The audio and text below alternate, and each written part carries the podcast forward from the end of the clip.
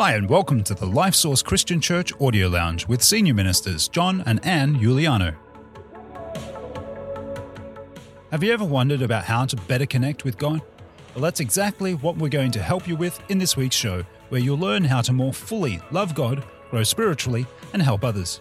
If you have your Bibles, would you open to Genesis chapter 2, verse 18?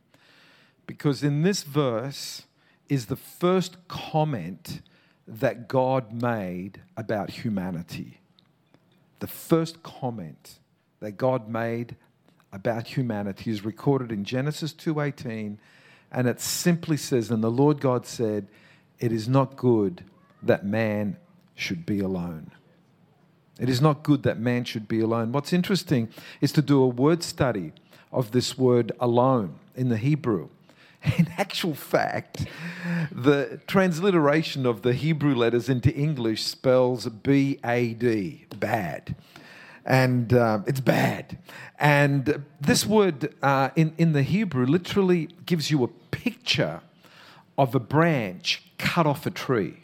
It's not good that you should be cut off from a tree. It's not good that you should be separated. It's not good that you should be isolated. It's not good that you should be solitary. It's so important that we understand that God created us as social beings. We have been created by God to be together. And so, obviously, we, we read the, the rest of the verse, and God created for Adam his, uh, his spouse Eve. But so often we only read this verse and interpret it. It's not good that man should be single. That's not what this is saying. It's not, it's not good that man should be unmarried. That's not what this is saying. It's saying it's not good that man should be isolated, alone by themselves. It's got nothing to do with marriage, it's got everything to do with community. God created us as social beings. And, and what you see in the Bible is community. What you see right throughout the Bible is the importance of community. Jesus was in community wherever he went. He had his 12 disciples around him. And besides the 12 disciples, there were others. There were 70. There was community wherever Jesus went. You say, but, but didn't Jesus go to a solitary pl- place to pray? Yeah, there's nothing wrong with your moments of, of, of, uh, of prayerfulness and, and being solitary. There's nothing wrong with that. And especially if you're an introvert, you need some of that. And it's important that you do that, but you don't live there, you don't remain there. You do that, you get energized, and then you go back into community. What you find when you read the New Testament is the whole New Testament church were always in community. They went from house to house breaking bread. There was this whole sense of community. Uh, psychologists all declare when, whenever you read anything on psychology, what you find is that all psychologists, all psychiatrists, and Bev beautifully said it today, you know, I'm worried about you. And when John communicated, no, I'm in community, I'm, I'm surrounded by people, he says, now I know that you're healthy. They all declare, psychologists all declare that you need to be in community to have good mental health. Isolation creates bad mental health. Matter of fact, let me just emphatically state point number two isolation is unhealthy. Proverbs chapter 18, verse 1 says this A person, a man who isolates himself, seeks his own desire, and then he says he rages or she rages against all wise judgment. Isolation is unhealthy. And can I just say that if you isolate yourself, you've actually made excuses for it. Here's some of the excuses for isolation. Okay, I've worked really hard and I'm too tired to go to Connect Group. I'm too tired to go to church. I'm too tired to talk to people. Can I just say, it's an excuse for your isolation. Here's another excuse I'm too busy. I'm too busy running around. I'm too busy making a living. I'm too busy doing this. I'm too busy doing that. I'm too busy. Let me tell you something. If you're too busy to have friends, you are way too busy, baby. And let me tell you something as well is that your priorities declare where you put your time. And so if you're too busy for community, you're too busy for friendships, can I just declare to you, you've made the wrong priorities in life. You've got to lift community, you've got to lift friendships way above whatever it is that you've made a priority in your life. Here's another one excuse for isolation. I've been hurt by people. I've been hurt. You know what my answer to that is? Join the club. Who hasn't been hurt by people? Huh? This is part of life. You get hurt by the people that you love the most. You think about the people that you love the most. How many of you married? Okay. I don't have to say anymore. But what do you do? You deal with it, you resolve it. Why is that? Because we are all imperfect, starting with your pastor. He's the first one to put up his hand and say, I'm the most imperfect of pastors. But you know what? We work it out. We work it out. I'm not a perfect husband. I'm not a perfect pastor. I'm not a perfect son. I'm not a perfect brother. I'm not a perfect anything. But you know what? We just got to work it out. You know why? Because the enemy wants to separate you from strategic relationships.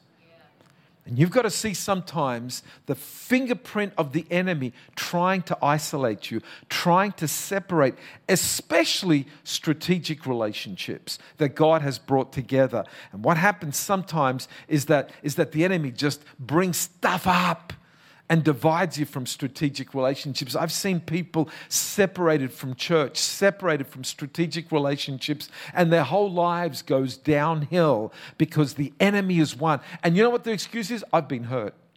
I've been hurt.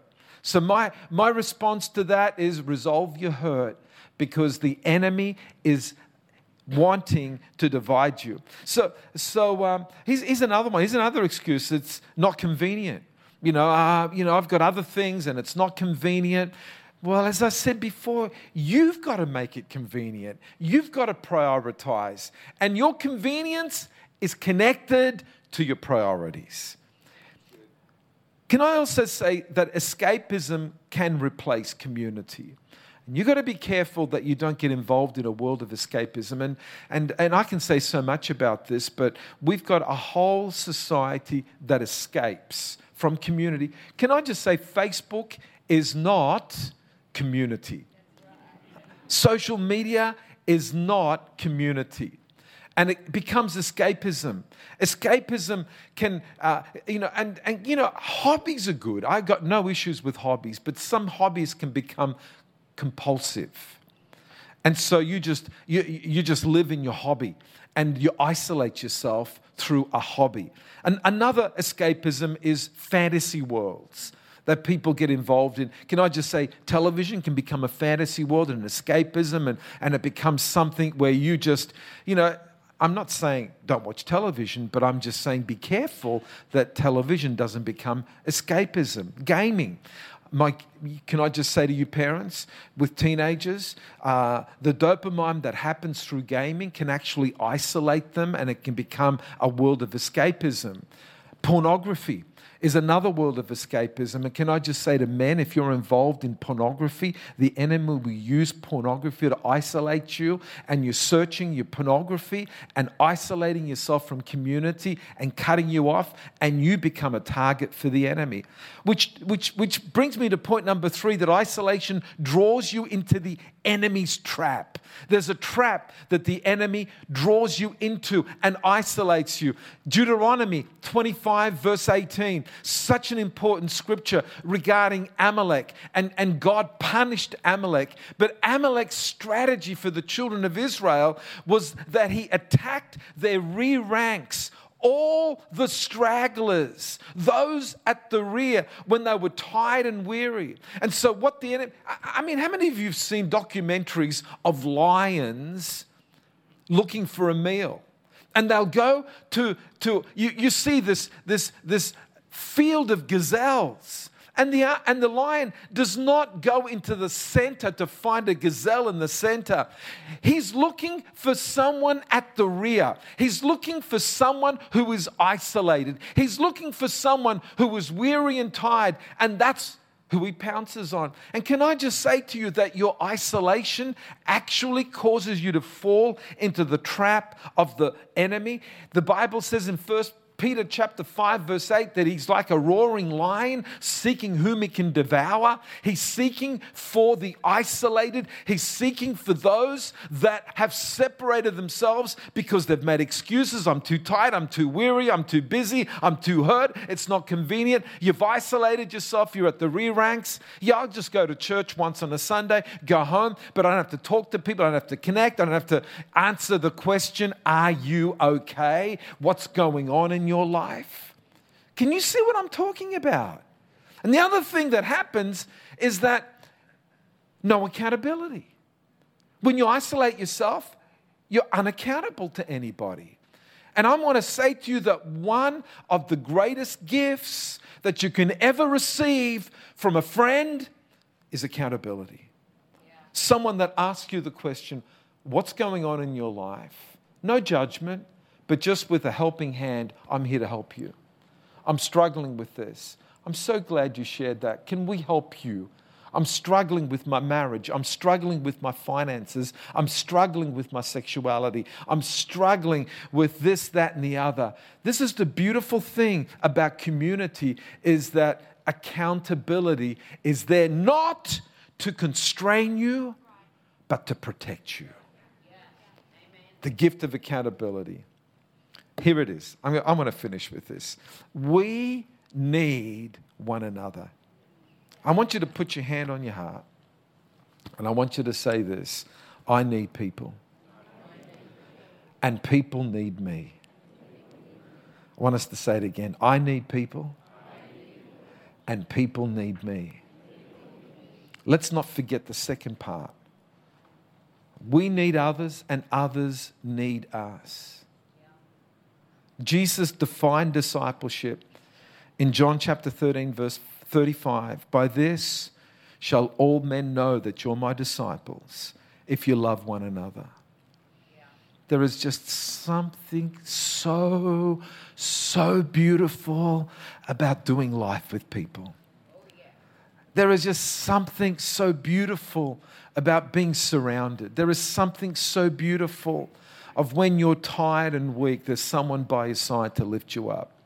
There's something so beautiful about that, but you've got to invest in that to receive that. Can I just say it's impossible to fulfill God's commands outside a community? There are 59 separate commands that cannot be done outside a community. The love one another, that's, that's, that's commanded at least 16 times in the Bible. Be devoted to one another, honor one another, live in harmony with one another, build up one another, be like minded towards one another, accept one another. And the list goes on and on and on 59 separate commands that is impossible to fulfill outside a community. You say, but I come to church. Church is a celebration. I love the fact that this morning you're sitting there and you're listening and we're communicating. But you know what? You can come out, you can leave, and nobody knows what's going on in your life. And as a church, we do want to do celebration, but we don't want to make that the end of it. And so we try to establish community here. And, and one of the things that we're doing is we're trying to enlarge within this, this, this little space, we're trying to. And so, one of the things that we'll be doing in our refurbishment is that we're actually going to put another coffee area in that outside foyer so that people can have more room to fellowship after church. Do you know, we, we designed this church 21 years ago, and, and if I had to do it again, I would actually try to make the fellowship space the size of our auditorium. That's, that's what I, you know, if, if, if someone said, if you had to redesign the church, what would you do? I'd say, I want the fellowship space the size of the auditorium. Why is that? So that people don't just come and leave, but they can hang around and build community. So not just on Sundays, but what about Monday, Tuesday, Wednesday, Thursday, Friday, Saturday? You know, and we got Vision Sunday coming up in a couple of weeks' time. And one of the things that we that we're really pushing this year is how to do community better.